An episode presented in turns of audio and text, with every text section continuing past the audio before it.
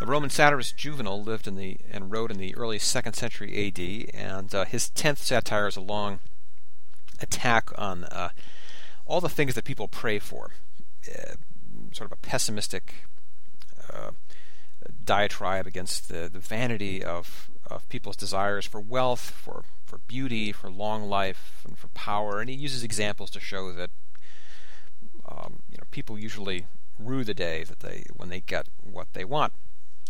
And uh, it's pretty uh, it's pretty dark, but at the end he he sort of fesses up and, and tells you what you actually should desire, what you should pray for.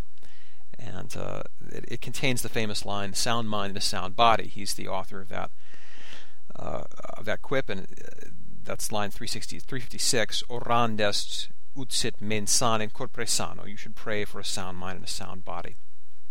Uh, but the whole passage goes like this uh, Should people desire nothing, uh, if you want advice, uh, let the gods themselves figure out what is fitting for men and useful for them.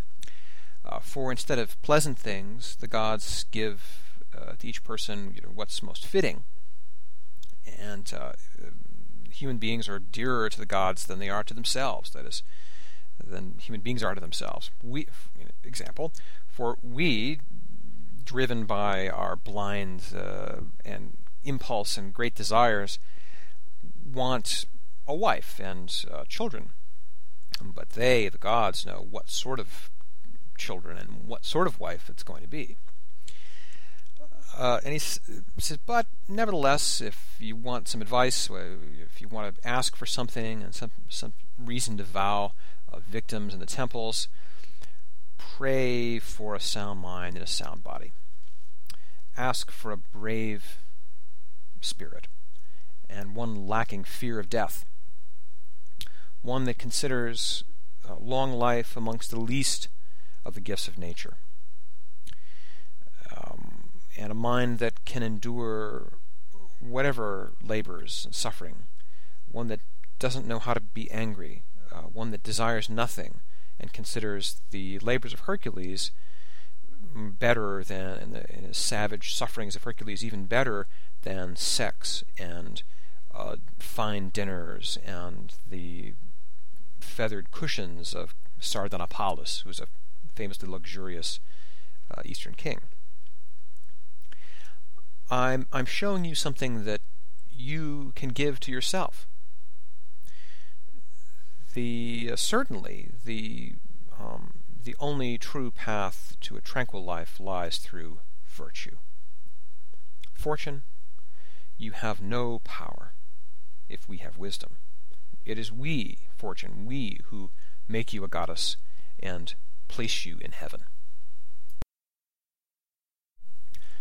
Nile ergoptabunt homines, si concilium vis permites ipsis expendere numinibus, quid conveniat nobis, rebusque sit utile nostris, nam proiucundis aptissima quaeque dabunt Dii.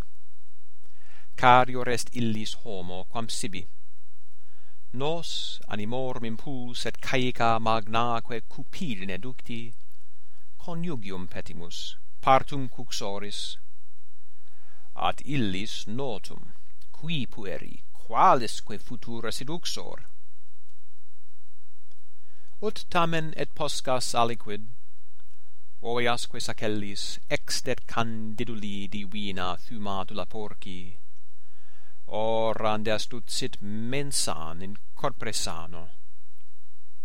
Fortem poscanimum mortis terrore carentem. Qui spatium vitae extrem inter munere ponat naturae. Qui ferre queat coscumque labores. Nesciat irasci cupiat nihil.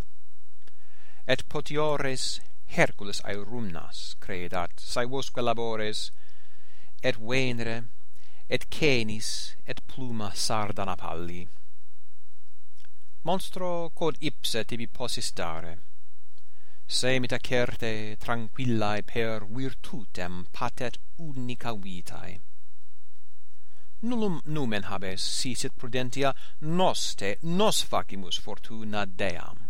Cae loque locamus